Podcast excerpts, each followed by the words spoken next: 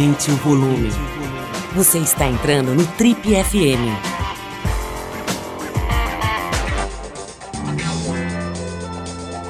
Oi, eu sou o Paulo Lima e você está acompanhando a versão podcast do Trip FM. E hoje a gente dá andamento à nossa série de especiais, as melhores entrevistas de 2022 aqui do Trip FM. A gente tem conversado com várias pessoas das artes cênicas ao longo desses 38 anos de programa aqui. Tem sido sempre um privilégio conversar com atores e atrizes, porque é uma vivência muito interessante na grande maioria das vezes. Agora a gente vai reprisar uma das melhores conversas de 2022, que foi com o ator Heriberto Leão. Ele já tem uma rodagem grande, já fez muita coisa na televisão, bastante teatro, fez cinema também. Mas é muito legal ver a forma original como ele pensa, como ele vê o mundo, como ele se coloca. É um cara relativamente jovem, mas já com uma longa jornada nos teatros, nas novelas, né, nos filmes de cinema. E também na vida, é um cara que está sempre pesquisando, está sempre se informando e está sempre elaborando um pensamento, como eu disse, muito original. Foi um grande prazer ter esse papo aqui com o Heriberto Leão e a gente vai compartilhar esse prazer com vocês agora aqui nos melhores momentos do Trip FM em 2022. Vamos lá com vocês hoje, o ator Heriberto Leão. Heriberto, eu queria saber da tua família de origem, cara. De onde você veio? Eu sei que você é de São José, né? São José dos Campos, aqui no estado de São Paulo. Mas eu não sei nada assim, sobre a tua infância. Me conta aí de onde você vem, cara. De que família, de que lugar. Conta um pouquinho da sua origem. Eu sou filho de um casal que nasceu no mesmo dia, no mesmo mês e no mesmo ano. Meu pai e minha mãe, meu pai de São José dos Campos, minha mãe de Pernambuco, nasceram no dia 14 de julho de 1944. E eu tinha uma avó incrível, materna, Dona Lenira Leão, que era uma autodidata em Jung. E ela sempre falava sobre sincronicidade, sobre coincidência significativa. Que a sincronicidade, segundo Jung, seria uma lei universal que a gente poderia usar se a gente observasse as coincidências significativas e as compreendesse como sincronicidade. Como uma espécie de linguagem do universo apontando caminhos em direção à nossa lenda pessoal, aquilo que a gente nasceu para fazer. E eu estou contando isso porque eu cresci, né, com uma mãe pernambucana, um pai paulista, com a família da minha mãe e do meu pai me influenciando em várias questões como essa da minha avó. Então, sempre sou muito atento às coincidências significativas, porque eu sou realmente filho da sincronicidade. É muito raro, né, um casal que foi casado durante a vida toda, durante, sei lá, 40 anos, nascer no mesmo dia, no mesmo mês e no mesmo ano. É bem interessante isso. E ter uma avó que sempre falou isso para mim desde moleque. Mas eu nasci em São José, meus pais se conheceram lá, minha mãe veio de Recife para estudar em São José, conheceu meu pai, minha mãe professora, meu pai economista, mas eu nunca morei em São José dos Campos, eu só nasci lá, porque o médico da minha mãe era de São José, eu nasci lá, mas já morava na Doc Lobo, morava na Jaú nessa época, pequenininho, depois eu fui para Doc Lobo, depois eu fui para Perdizes, que eu fiquei até meus 30 anos, quando eu me mudo para o Rio, 20 anos atrás, e eu moro no Rio há 20 anos. Aí eu fiz Dante do Jardim ao terceiro colegial, fiz FAAP, sou formado em administração de empresas pela FAAP, e fiz Escola de Dramática EAD na USP. E depois fui estudar nos Estados Unidos, em Nova York, no Lee Strasberg Theatre Institute. E aí foi aonde eu realmente entendi o que era a minha arte, o meu ofício, que eu me identifiquei muito com o método do Lee Strasberg.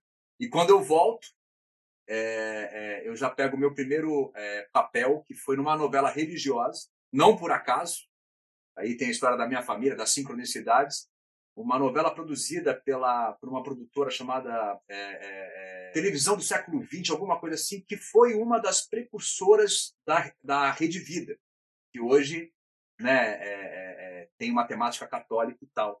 E eu fui Santo Antônio, a história de Santo Antônio, de Lisboa ou de Pádua, depende, e foi o meu primeiro papel. E na sequência eu já faço uma peça com Gabriel Vilela, com direção do Alcides Nogueira, que foi um grande sucesso, chamado Ventania, e que o Alcides vinha na sequência como autor de uma novela das 6 da Globo, O Amor Está No Ar. E eu fiz o meu primeiro personagem na Globo, um extraterrestre, que foi o João de O Amor Está No Ar. Então eu começo com o santo e na sequência já vou para um extraterrestre, e aí já dá para você ter uma ideia do que eu acabo atraindo para mim. Esses temas que eu acho que são, no mínimo, os mais legais da gente se conectar, entendeu? A gente ver a vida de uma forma muito mais ampla, da possibilidade, né? Tanto de um homem ter poderes, né? Como Santo Antônio, né? Que ele tinha um dom que ele poderia aparecer em dois lugares ao mesmo tempo, né? Como a gente consegue hoje fazer através da nossa tecnologia.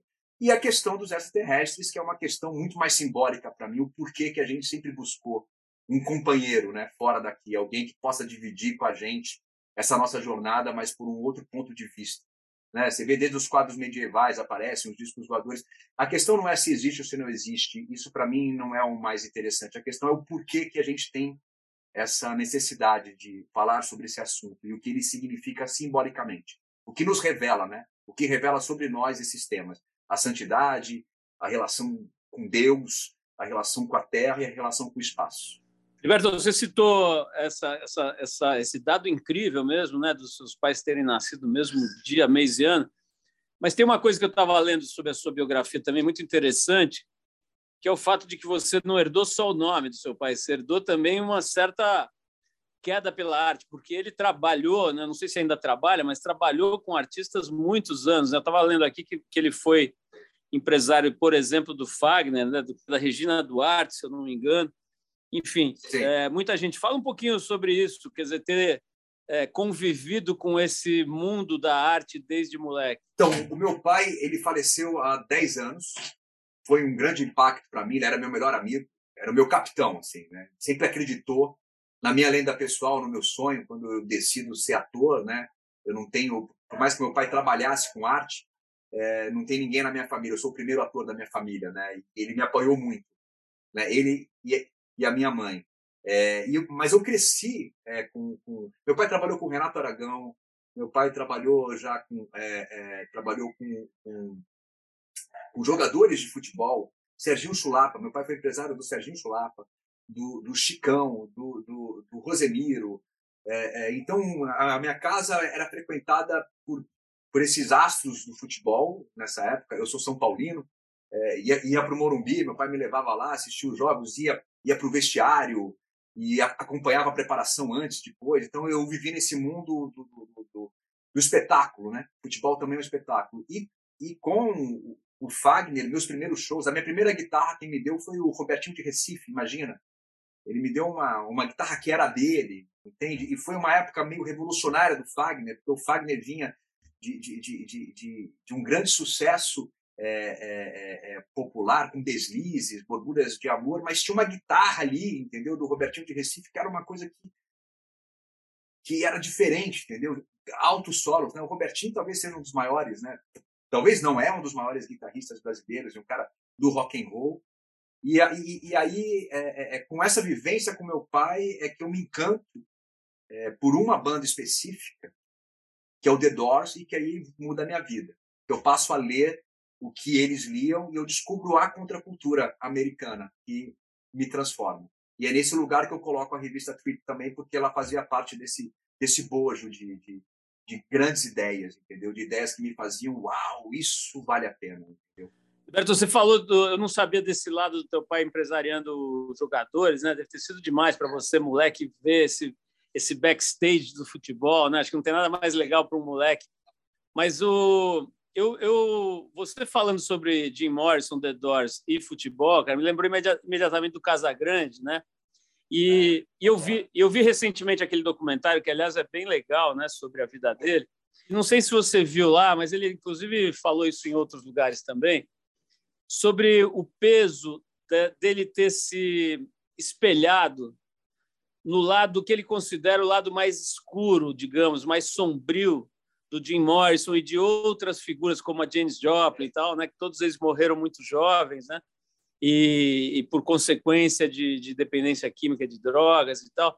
Enfim, todo o drama que todo mundo já sabe, né? Sobre o qual ele fala abertamente, né? O Casagrande. Mas, enfim, eu fiquei bastante tocado assim por essa declaração dele de que, de alguma forma, esses caras inspiraram muito a vida dele, a atitude dele como pessoa, como cidadão, como homem, mas também impactaram negativamente. Eu espero não estar falando besteira, mas o que eu entendi que ele diz é o seguinte, que ele idolatrava aquele lado sombrio dessas grandes figuras, né? E eu sei que você, pô, tem uma conexão com o Jim Morrison muito especial, né? Você fez um espetáculo que fez um sucesso enorme, né? Em que você vivia o Jim Morrison, né? Acho que chamava Jim, né? O espetáculo. Isso. Me fala um pouquinho, não sei se você viu essa história do Casa Grande, eu queria te ouvir um pouco sobre isso. Não, isso é tão verdadeiro e um fato que quando eu descubro o Doors, e eu também acabo, a princípio, me entendendo dessa forma, né? O Doors, o Jim, Janis, todos eles. Mas eu me cai nas mãos de uma maneira, enfim, uma sincronicidade, sei lá como foi, um livro do baterista do Doors, que tem uma leitura do Jim Morrison diferente. Que quando eu descubro o Doors, cara, isso eu não tenho vergonha nenhuma em dizer isso, porque com o filme do Oliver Stone, eu já curtia, cara, essa época.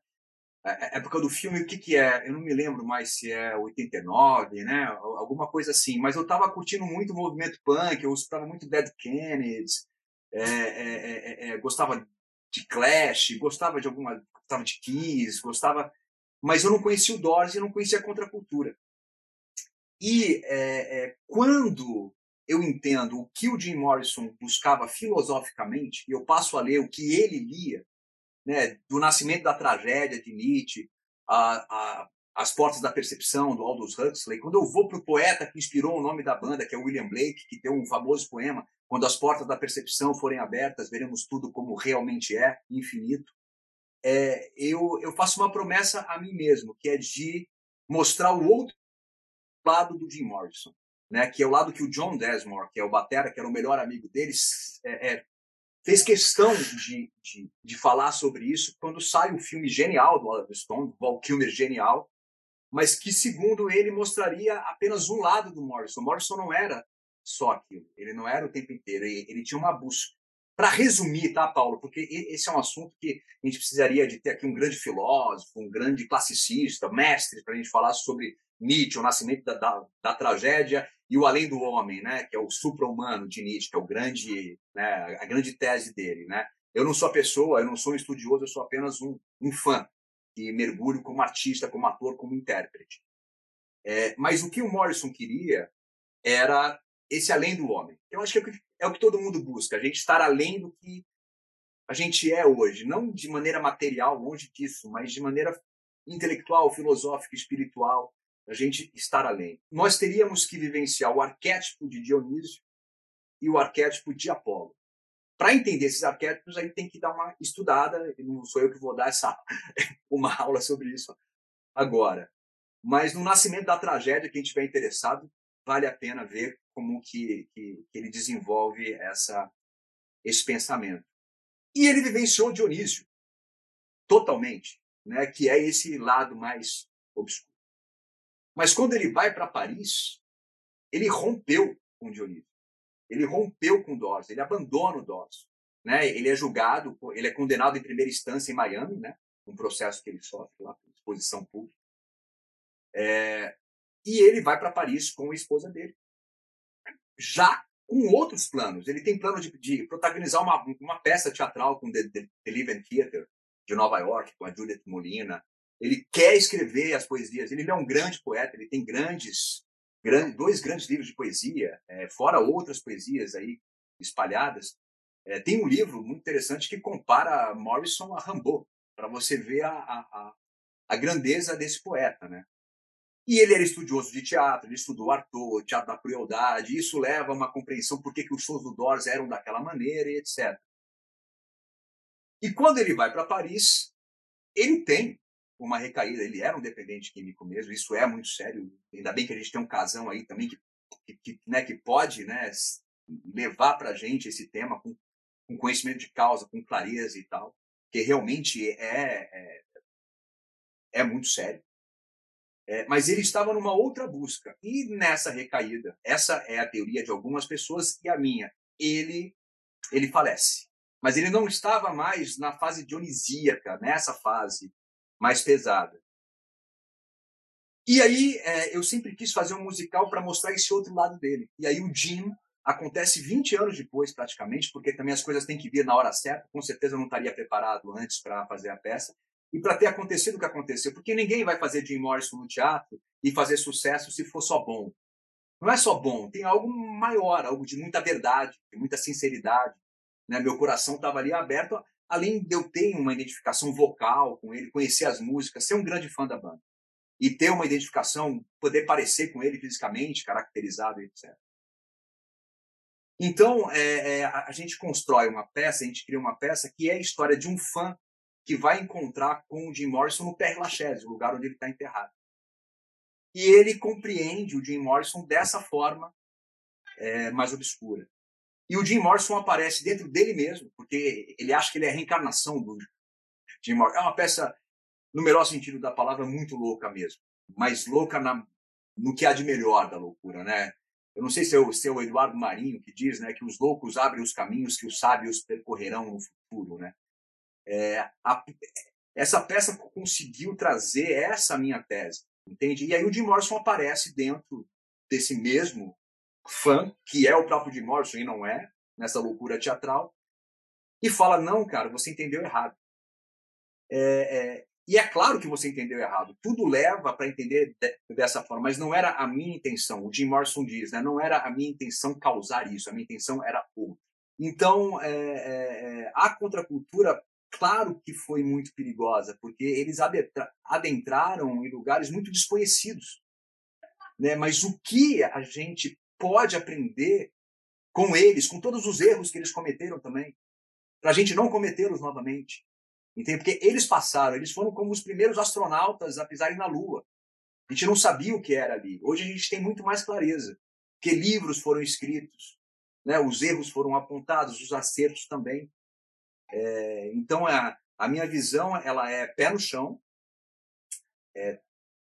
o que o Casão fala está correto, mas também tem um outro lado. E esse outro lado é o que eu me propus a mostrar no musical Jim. Eu queria entender o seguinte, cara, se você olha a sua biografia que você contou para a gente aí, em linhas gerais, né, claro, não indica muito um caminho indo para as artes cênicas, né? Você fez Dante, depois foi para a administração de empresas na FAAP, né? Quer dizer, estava trilhando uma linha assim para outro lado. Eu imagino que não tenha muitos colegas seus da administração na FAAP, ou mesmo do Dante, que tenham ido para o teatro, para o cinema, como você foi, né?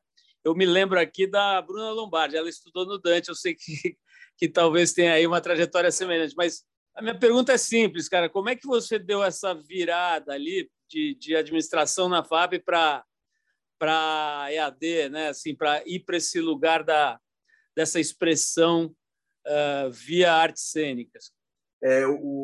Na verdade, eu já queria ir direto para EAD, mas aí o meu pai falou, beleza, eu te apoio, mas vamos ter um plano B. E aí eu já vinha do Dante, já vinha a galera, vestibular, e falei, eu vou prestar para administração, que é mais... né, algo mais geral, e aí vamos ver se é isso mesmo, tinha 17 anos, né? E aí eu faço o primeiro ano de administração e já não sinto que é muito a minha, entendeu? E aí eu entro no Célia Helena, Teatro Escola Célia Helena em São Paulo, com a Célia Helena viva ainda, incrível, uma mestra incrível, uma escola maravilhosa, que era na Liberdade, na Barão de Guape. E na minha primeira aula, Paulo, meu professor Cássio Escapim foi meu professor no Célia Helena, grande ator. No exercício, tipo, aqueles primeiros, meio que você é uma ameba, você é uma árvore, você é uma nuvem, aquela coisa bem basicona, eu falei, é isso. No básico, eu senti meu coração, porque eu não tinha certeza mesmo que era aquilo, né? Eu tive umas experiências de teatro no Dante e tal, mas alguma coisa me deu um insight, a administração não é, o que pode ser? Aí a minha mãe me deu um toque, que você não vai fazer teatro e tal. Eu já fazia terapia um tempo, né? Uma terapia junguiana, influenciada pela minha avó, que já é uma coisa muito simbólica, que lida com símbolos, arquétipos. E o teatro nada mais é do que isso, né? Você traz os símbolos e os arquétipos para o palco, né? E você faz o que o Nietzsche diz que a gente teria que fazer, que é juntar Apolo e Dionísio. Por isso que é o nascimento da tragédia, né? A tragédia grega. Porque no teatro você tem o apolíneo, né, que é a ordem, a organização, a direção, as marcas, o texto, tudo certinho, mas você tem uma entrega dionisíaca quando você vive determinados personagens, né, em que você se conecta àquele determinado arquétipo. E isso tudo foi se encaixando, né? O meu amor pelo rock, eu tinha banda de garagem, uma banda punk chamada Desobediência Civil. Todos os membros dessa banda são tipo ou mercado de valores, advogado, ninguém... Ainda continuam tocando, né? Sabe? Né? Tocam bem até hoje, mas não adentraram profissionalmente nesse universo. E eu juntei teatro, rock, meu pai, as experiências, e me formei na FAAP para seguir os conselhos do meu pai, e foi ótimo, porque além de eu ter feito grandes amigos lá, eu pude expandir a minha mente também com conhecimentos. Conhecimento nunca é demais, né, Paulo? Então, aí foi acontecendo naturalmente por uma paixão verdadeira. Eu não conseguiria viver sem o teatro. E aí eu virei ator e por uma bem-aventurança, deu certo. Né? Eu estou com 50 anos e tenho uma carreira sólida, graças a Deus, de muitos personagens que eu me sinto muito realizado. Né? Eu fiz grandes personagens. Eu vi de um diretor uma vez que a trajetória de um ator deveria ser pesada, né? Analisada pelos personagens que você fez. Né? Quais personagens você deu vida, né? E o que isso significa, né? Porque o ator vive muitas vidas em uma só, Paulo. Então, que vidas que você viveu? Né? Eu fui o Jesus do Evangelho segundo Jesus Cristo, do Saramago. Eu fui o extraterrestre da novela do Alcides Nogueira. Acabei de ser o Leônidas da novela da Alessandra Podi, Além da Ilusão, que era um terapeuta que seria um parceiro da Anísio da Silveira no tratamento de um esquizofrênico vivido pelo Caloni, genial, que vai ganhar todos os prêmios esse ano e que tem um outro approach no tratamento manicomial, como a cura pelo afeto, pela arte, que é o que eu acredito. Então, esses personagens é que fazem valer a pena toda essa trajetória. Né? Falar, pô, ainda bem que eu segui meu sonho, eu segui meu coração, e que eu tive o apoio dos meus pais também, que foi muito importante. Cara, não sei se o Jung ia ligar muito, mas o Lacan certamente ficaria interessado quando você explica que a escola que mudou a sua vida ficava na liberdade, né? Quer dizer, é bem curioso isso. Total. Mas cara, nisso. Eu queria que você falasse... Nunca tinha pensado nisso. Ótimo. Aliás, falando em Lacan e Jung, que você mencionou, você falou, en passant, aí da terapia, né? Da psicanálise. Imagino que tenha sido psicanálise. Bom, eu converso com atores e atrizes aqui muito, né? Aqui no programa e em algumas outras situações, mas principalmente aqui, né? Um privilégio sentar com uma pessoa como você e ouvir dela o que ela tem de melhor para dizer. Eu tenho esse privilégio há 38 anos, e uma vez por semana, pelo menos. Mas, enfim, várias vezes, cara, eu vejo nessas pessoas que trabalham como você com as artes dramáticas, né? Uma necessidade de mergulhar mais a fundo no próprio psiquismo, e muitas vezes utilizam essas ferramentas, né? Da psicologia, da psicanálise, da psicoterapia. Como é que é isso na tua vida e no teu trabalho? Eu faço terapia há muitos anos.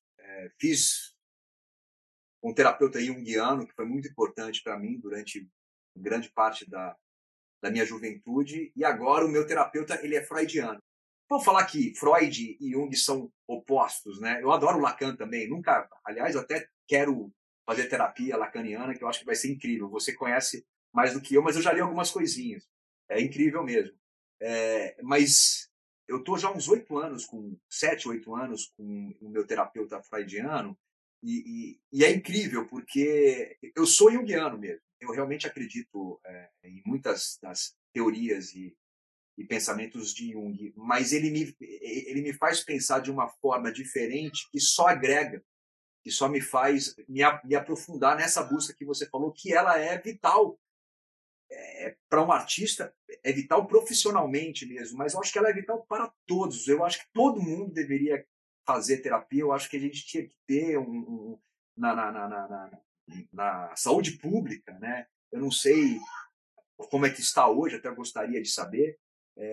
Esse acesso de quem realmente tem vontade de fazer terapia, se consegue fazer pelo SUS e tal, porque é essencial, né? E a gente vai para o oráculo de Delfos, para o início da nossa civilização ocidental, que é homem, conhece a ti mesmo, né? Homem e mulher, conhece a ti mesmo. Como a gente pode viver sem nos conhecer, né? E a terapia ajuda muito nisso.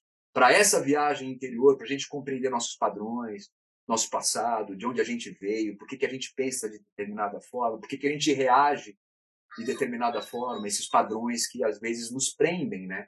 Então, quanto mais a gente se compreende, mais livre, né? A gente vai ficar e vai chegar lá no bairro da Liberdade, que eu nunca esquecerei que foi você que me revelou. Eu sou ligado nos sinais, mas foi na Liberdade. E eu andava por aquelas ruas, Paulo, com 18, 19 anos, ia nos restaurantes japoneses, aqueles só de um balcão, e ali eu descobri a minha liberdade mesmo. Fiquei arrepiado.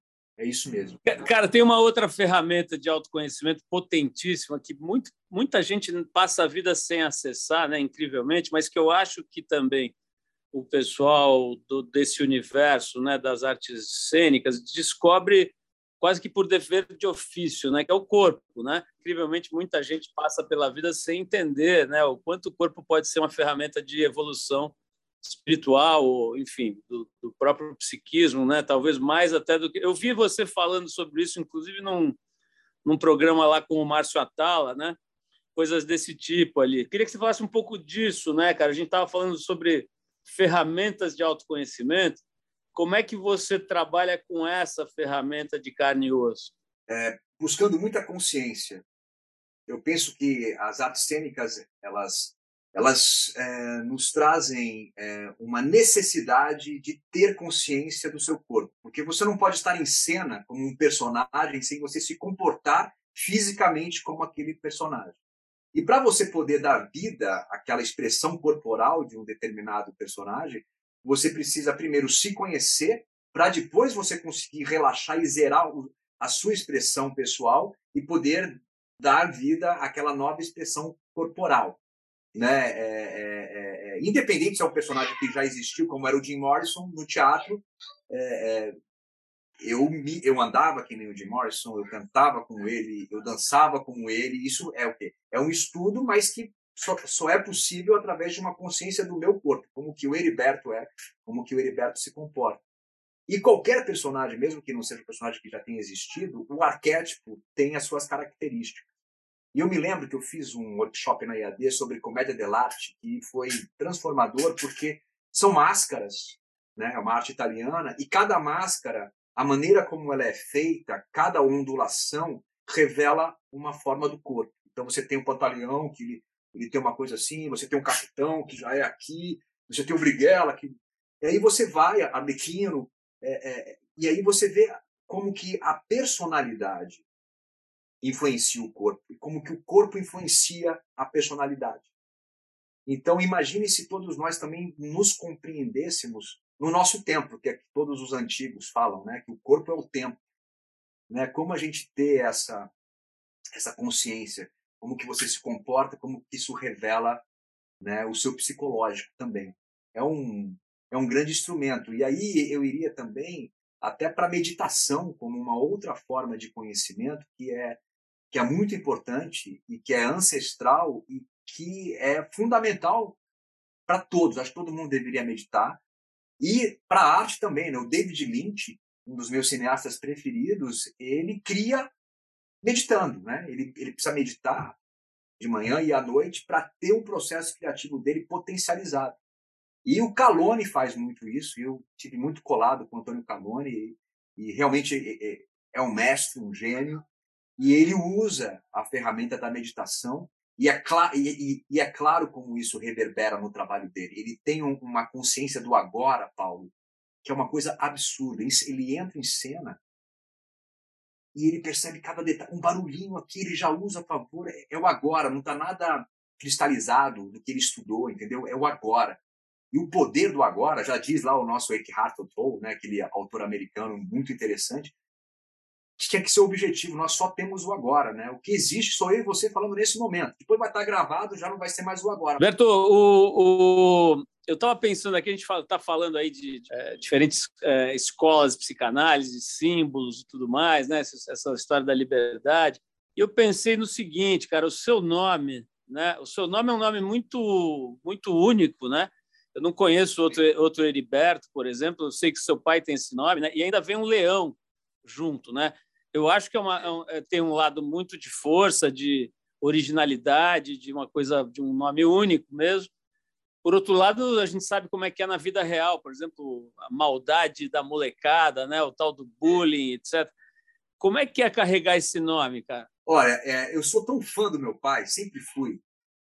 Meu pai foi um cara incrível, um exemplo, um cara que sempre ajudou as pessoas. Começa por aí, de uma gentileza única, né? Sabia o nome de todo mundo.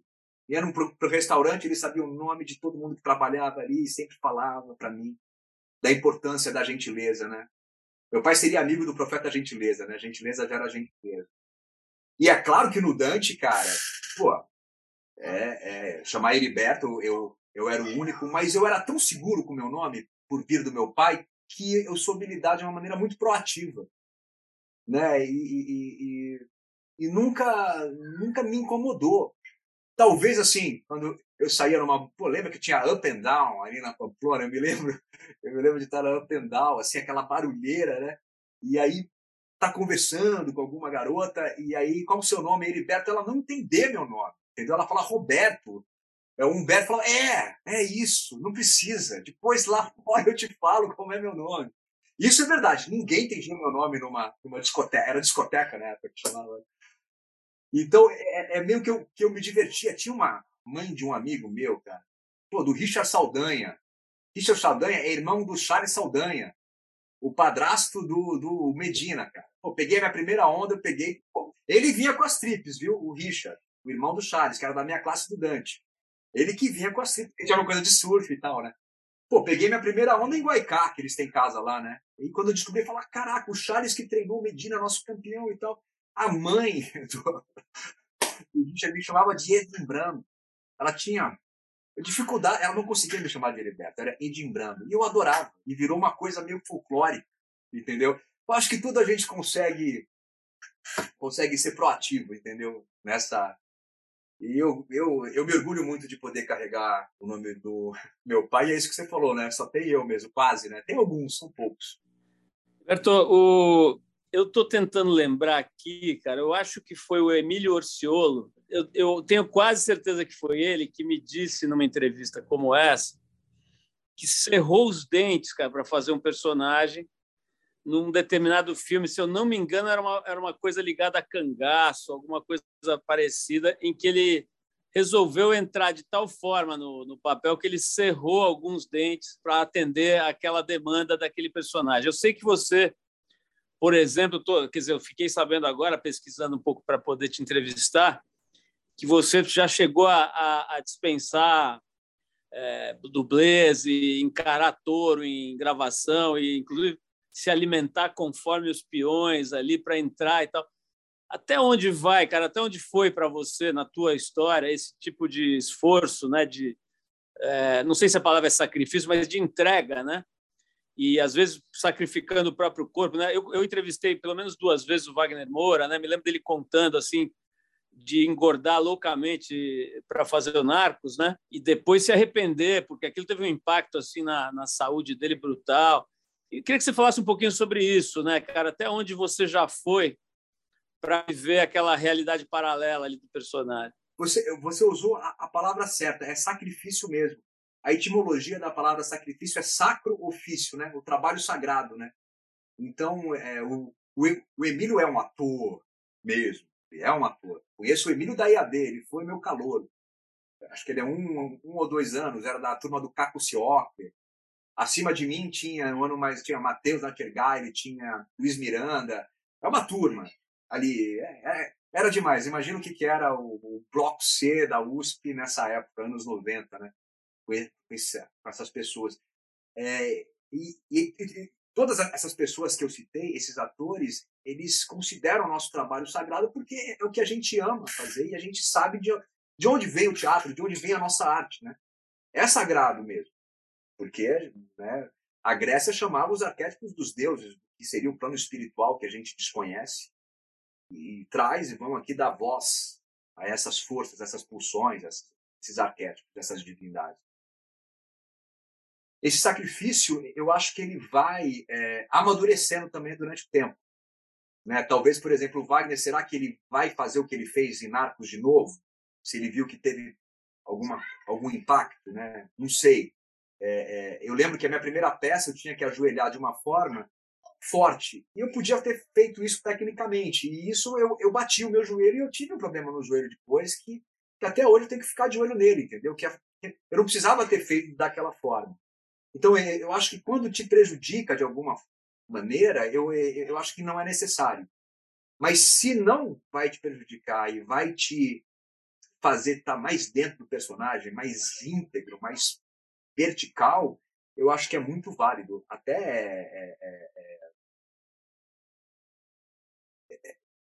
essa questão do Emílio ter cerrado os dentes, né? Ele vai conseguir colocar... Né? De novo, deve ter conseguido, porque ele tem dentes ótimos, mas mudou a interpretação dele em tal grau que ele deve ter tido um aprendizado que ele vai levar para o resto da vida. Então, o sacrifício nesse lugar pode sim valer a pena. Mas tem uma história famosa, né, do Laurence Olivier e do Dustin Hoffman, quando eles estavam fazendo um Marathon Man, que o Dustin Hoffman fazia um maratonista, e eles tinham uma cena que eles se encontravam após um treino muito longo do personagem do Dustin Hoffman. E tava lá o Sir Laurence Olivier, né? E aí o Dustin Hoffman pede 15 minutos para ele correr, ou meia hora, para fazer a cena. Então ele fica correndo, e o Laurence espera. Aí ele chega todo suado de verdade, faz a cena, tudo ótimo. Aí o Laurence depois fala, bom, a cena ficou ótima, mas da próxima vez você pode tentar só interpretar. Ou seja, você dá uns pulinhos, jogar... Mas eu sou o Laurence Olivier. Né? Eu, às vezes, eu preciso fazer de verdade para fazer bem mesmo determinadas coisas. Talvez hoje, aos 50 anos, eu não enfrentaria o touro que eu enfrentei em Paraíso, eu não faria as cenas que eu fiz em Cabocla, em cima de um cavalo. Eu cavalgava de uma maneira... Mas eu era o personagem. Eu pratiquei muito, eu virei um cavaleiro de verdade. E mais, eu descobri a relação com o cavalo, de ser um com ele, e de como ele te respeita quando você tem amor e autoridade com afeto. É a autoridade de quem sabe montar. O cavalo sabe quando você monta, quando você sabe montar. Você sabe que ele tem um domínio, você é bom no que você está fazendo, mas quando ele vê que você o ama, ele faz tudo. Se você for cair, ele vai contrabalancear, vai ser tipo o melhor carro que nunca toca, entendeu? E eu acredito muito nisso, né? E na cena que eu enfrentei o touro, que é uma das cenas mais lindas da minha carreira, que é do Zeca, de Paraíso, do Benedito Ruy Barbosa, né? É ali que nasce o Cramulhão, que é uma novela de 82 que a gente fez o remake em 2009. O meu personagem era o filho do diabo, ele tinha um Cramulhão. E a maneira que ele enfrenta o touro me deu muita segurança, porque ele enfrenta o touro respeitando o touro, sabendo que o touro é mais forte que ele, mas que naquele momento ele ia montar nele e ia vencer. Porque esse touro derrubou meu personagem e o deixou paraplégico. Quando ele volta a andar, ele quer subir nesse touro de novo. E aí eu pedi nesse encontro, hoje nem poderia, porque os protocolos são outros também, eu pedi para me deixar com ele de verdade lá dentro. E me deixaram. E aconteceu de verdade. Eu fiz a cena de verdade. Era eu e o touro, a gente conversou. E não era um touro bonzinho, não. Era um touro bravo. Então, essa magia acontece.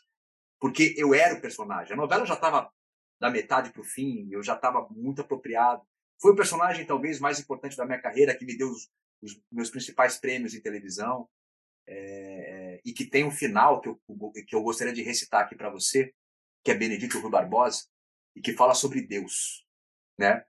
Ele fala o seguinte no final, última coisa da novela, o casal lá, o filho do diabo e a santinha se beijam, vão ficar juntos, e aí desce um poema narrado pelo Zeca, né? E ele fala assim, eu imagino Deus como a força que criou e que mantém o equilíbrio do universo. Eu vejo Deus na flor, e na abelha que suga o néctar da flor para produzir o mel. Eu vejo Deus no pássaro, que devora a abelha. Eu vejo Deus no homem que devora o pássaro, eu vejo Deus até no verme que devora o homem. Eu só não vejo Deus no homem que devora o homem. Benedito Ruy Barbosa. Fim. Poder fazer um personagem desse é um presente. É sobre isso, entendeu? Aí tudo vale a pena, né? Porque é o que eu acredito. Eu imagino Deus como a força que criou e que mantém o equilíbrio do universo. Ponto. É a força dos Jedi, que a força esteja com você. É Deus. Essa força é amor. O amor construiu tudo. Imagine se o sol ficasse com o seu brilho só para ele. Ninguém ia aplaudir ele aqui no arpoador, que é a coisa mais linda, entendeu? Não, é o amor, cara. A gente tem que dividir. Somos todos um, somos todos poeiras de estrelas. Heriberto, tem um outro touro pesado, difícil de montar, que é o tempo, né? A passagem do tempo, né? A gente está ouvindo seus filhos brincando aí, e você mencionou algumas vezes, né, que você chegou nessa idade que é bastante simbólica, né? De uma certa forma, o tempo é uma criação do homem, né? Essa ideia de tempo, como a gente lida, né, com horas e meses e anos, é uma construção humana, mas a verdade é que não importa o número, né, mas assim, lidar com o tempo é uma arte que pouca gente domina. Eu estava lembrando aqui, você que estuda bastante, já deu para perceber, né, e gosta de pensar a partir do que existe no passado, né, do conhecimento acumulado, conhecimento ancestral, você deve conhecer a teoria dos setênios, né, do Rudolf Steiner, que se baseou em conhecimentos ancestrais da Índia, Vedanta e coisas assim. E, segundo essa teoria, né, a cada 7 anos, tanto do ponto de vista biológico, fisiológico, quanto do psiquismo, o ser humano passa por mudanças importantes, né? Quer dizer, como se mudasse de andar assim, no prédio da vida, né? E o 7º setênio, né, essa coisa dos 49, é muito, muito importante dentro dessa tese, porque é uma das mudanças mais radicais que a gente enfrenta ao longo dessa estrada aí. Queria que você contasse, cara, como é que está sendo e como é que foi essa virada dos 49 para os 50. Muitas vezes que eu faço essa pergunta, eu descubro que a pessoa teve mesmo situações muito importantes, drásticas, às vezes alguma coisa que aconteceu com o corpo ou com os relacionamentos ou com o trabalho. Não é incomum observar isso nessa virada. Como é que está sendo para você? Como é que foi dos 49 para os 50? Como é que você está vivendo esse período? É claro que não é fácil envelhecer. Se a gente pudesse optar, né, o corpo se manter jovem, mas a mente continuar amadurecendo com a idade, a gente optaria por isso, mas isso é impossível. E eu realmente não voltaria, porque a maturidade da experiência não tem preço. Eu tenho estudado cada vez mais os estoicos, então a questão do tempo e da morte que um dia chegará tem uma outra... tem um outro enfoque para mim, né? Eu tenho trabalhado muito isso, mas eu me sinto hoje assim muito mais tomando as rédeas da minha vida, né? Mas como você falou do Steiner e de que alguma coisa poderia acontecer ou no corpo ou nos relacionamentos, e isso eu não sinto muito porque eu sou muito disciplinado, eu me cuido muito. Eu encontrei a minha companheira de vida, se ela quiser, eu vou ficar com ela até velhinho mesmo, é o amor da minha vida. Vivo para os meus filhos, para a minha família, já não tenho o que me interessava antes, não me interessa tanto mais, e tem coisas que não me interessam mais nada, eu quero outras coisas, quero outros personagens mais maduros, tudo. Mas, assim, eu termino agora 19 anos de um relacionamento com a Rede Globo, né? Daqui a um mês, 2 meses. E eu nem ia falar sobre isso, porque eu acho que isso está tudo certo. Não é algo que... Mas como você falou, eu falei assim, poxa, eu não tinha pensado sobre isso. E aí eu pensei rapidamente, eu falei, cara, realmente tem uma mudança nesse lugar, e que para esse tipo de entrevista, sendo contigo, eu acho que é o lugar de eu pegar e falar, realmente, porque... Agora, a minha autoralidade, ela vai criar um outro corpo, entende? Eu sou muito grato, eu fiz grandes personagens, eu sou muito abençoado e bem-aventurado na, na Globo. Agora é um outro modelo, está acontecendo com todo mundo, né? O mundo mudou, então eu acho que chega aos 50 com uma mudança no meu meio profissional, que é com todos, não é comigo, entendeu? Todos os colegas estão acontecendo isso, a gente tem o streaming vindo, eu estou desenvolvendo séries, né, que eu sou coautor, que são séries que eu gostaria de assistir, que eu não estou assistindo, porque ninguém fez com os temas, esses temas específicos, então estou arregaçando as mãos, mas não agora, já esse meu projeto, que eu não posso falar, tem já uns 2 anos, mas culmina, agora que ele está num outro corpo, daqui a pouco vai acontecer. Então, Paulo, foi isso que aconteceu. Eu estou fazendo uma peça que chama O Astronauta, que tem uma cena, que na verdade essa viagem espacial é uma viagem para dentro de si, né? As leis da alquimia medieval, né? A alquimia medieval que Jung tanto gostava, ela origina toda a nossa ciência, né? Matemática, química, física, vem dessa alquimia. A primeira lei diz que o universo é mental, assim como é em cima e embaixo, a segunda lei. O universo sendo mental, né, uma viagem espacial também é uma viagem dentro de si mesmo. E tem uma cena em que eu já estou no final da viagem e eu vou me transformar num outro ser. É uma homenagem a 2001, Duna, Interestelar, é uma peça incrível. Quando for para São Paulo, quero muito que você vá assistir, muito. Tenho certeza que você vai se conectar. Eu me despeço do meu pai e falo para ele: pai, você pode ir agora. E o pai não está na nave, estava só na cabeça dele mesmo. Agora eu sou o pai. E essa reflexão que você me fez ter nesse momento aqui, ao vivo, nesse agora, é isso. Eu acho que chegou a hora de eu ser esse homem de 50 anos. Sabe? Autor, protagonista da minha própria vida. Né? Então, eu estou me sentindo muito bem e estou me sentindo muito, muito seguro, principalmente porque eu tenho gratidão pela minha trajetória. Tenho gratidão a todos que passaram pela minha vida. Todos os diretores, todos os colegas, todos os autores de teatro, cinema, televisão, todos os sucessos e os insucessos, tudo foi bom.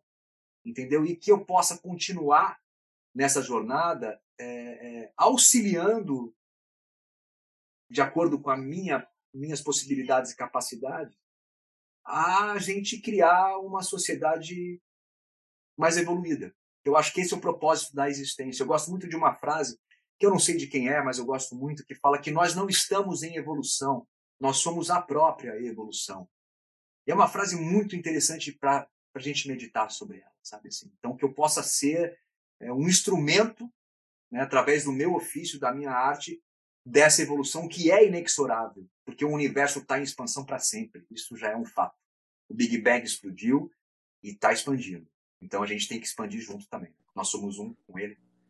Heriberto, eu não estou longe de ser um profundo conhecedor dessa história dos setênios, mas é uma coisa pela qual eu tenho curiosidade, volta e meia dou uma olhada, e me parece que essa virada aí, do 7º para o 8º setênio, tem a ver com você começar a sair do próprio umbigo e sobrevoar o mundo, olhar o todo, né? Olhar para o outro, olhar para o conjunto, que parece muito claro na sua narrativa aqui comigo. Mas eu queria saber o seguinte, cara. Eu recentemente entrevistei a Miriam Goldenberg, aqui ela é antropóloga, né?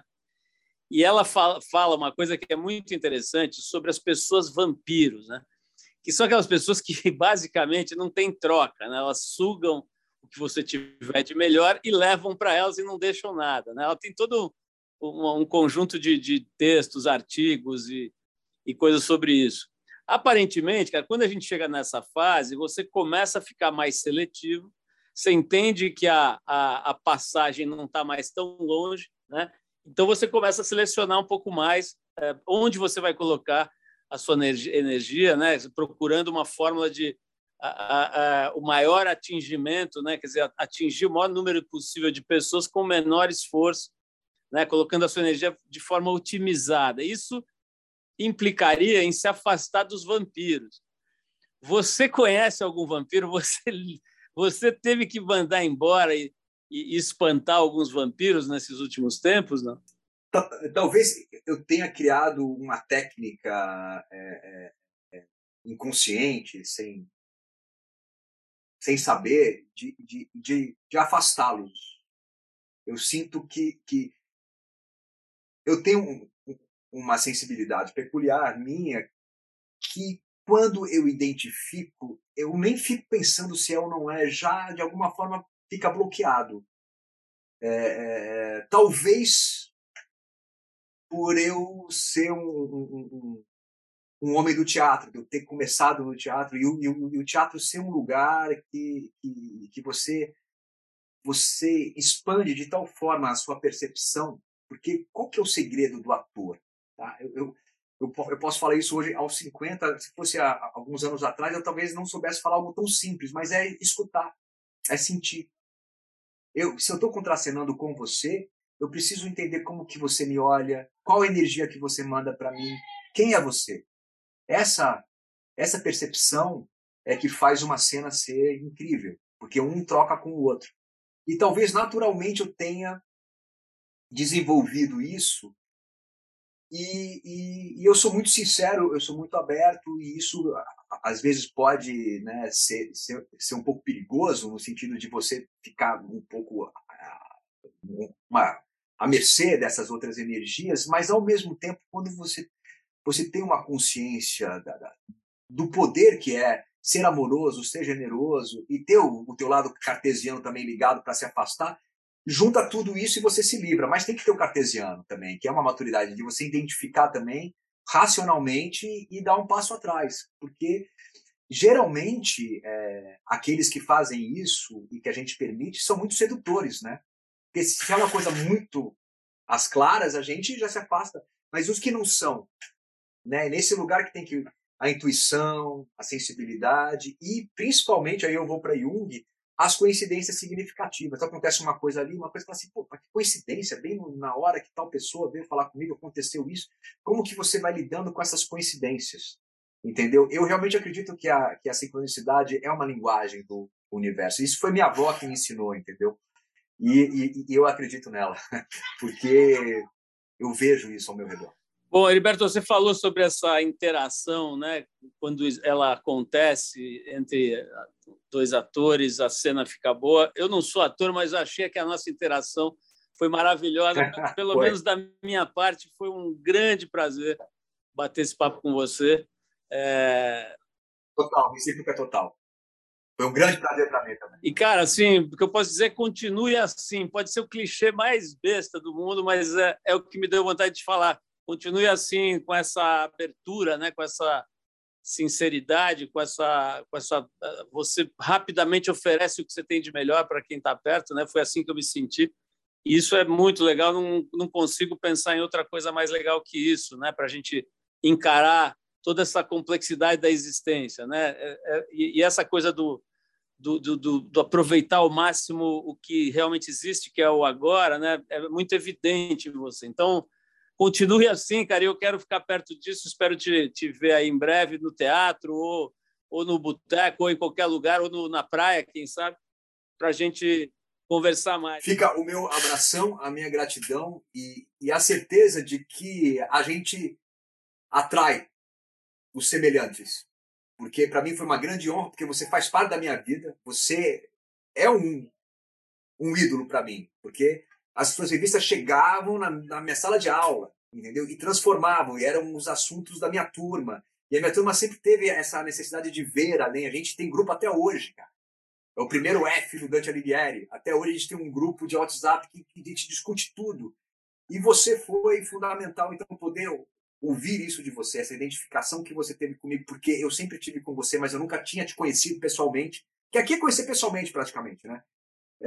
Me faz acreditar que realmente, quando a gente segue a nossa lenda pessoal, a gente encontra com pessoas e com projetos que vão sempre nos engrandecer, porque essa entrevista me engrandece, porque muitas coisas que eu digo aqui eu estou repetindo para mim, que eu preciso me relembrar, né? Eu acho que a entrevista às vezes é uma auto-entrevista também, né? Então, que aliás é uma frase do Morrison, ele fala que a auto-entrevista seria o ápice da criatividade, mas eu discordo dele. Eu acho que o ápice da criatividade é quando a gente encontra um entrevistador que pensa como você, não totalmente igual, mas que tem a busca pela existência, o porquê estamos aqui, que é um buscador, somos dois buscadores, somos dois astronautas buscando esse universo mental e as explicações que às vezes não tem, a gente nunca vai encontrar, mas a gente não vai desistir. Muito, muito feliz com as suas palavras aí, com o nosso papo. Obrigado, cara. Vamos nessa. Bom, pessoal, esse foi um dos episódios mais legais, mais divertidos, mais interessantes que a gente levou ao ar no ano de 2022. Se você gosta do programa, vai acompanhando essa série que vale a pena rever, reouvir, né? Escutar novamente esses episódios, esses encontros bem interessantes que aconteceram ao longo do ano de 2022. E a partir de fevereiro a gente volta com os nossos especiais inéditos aqui no Trip FM.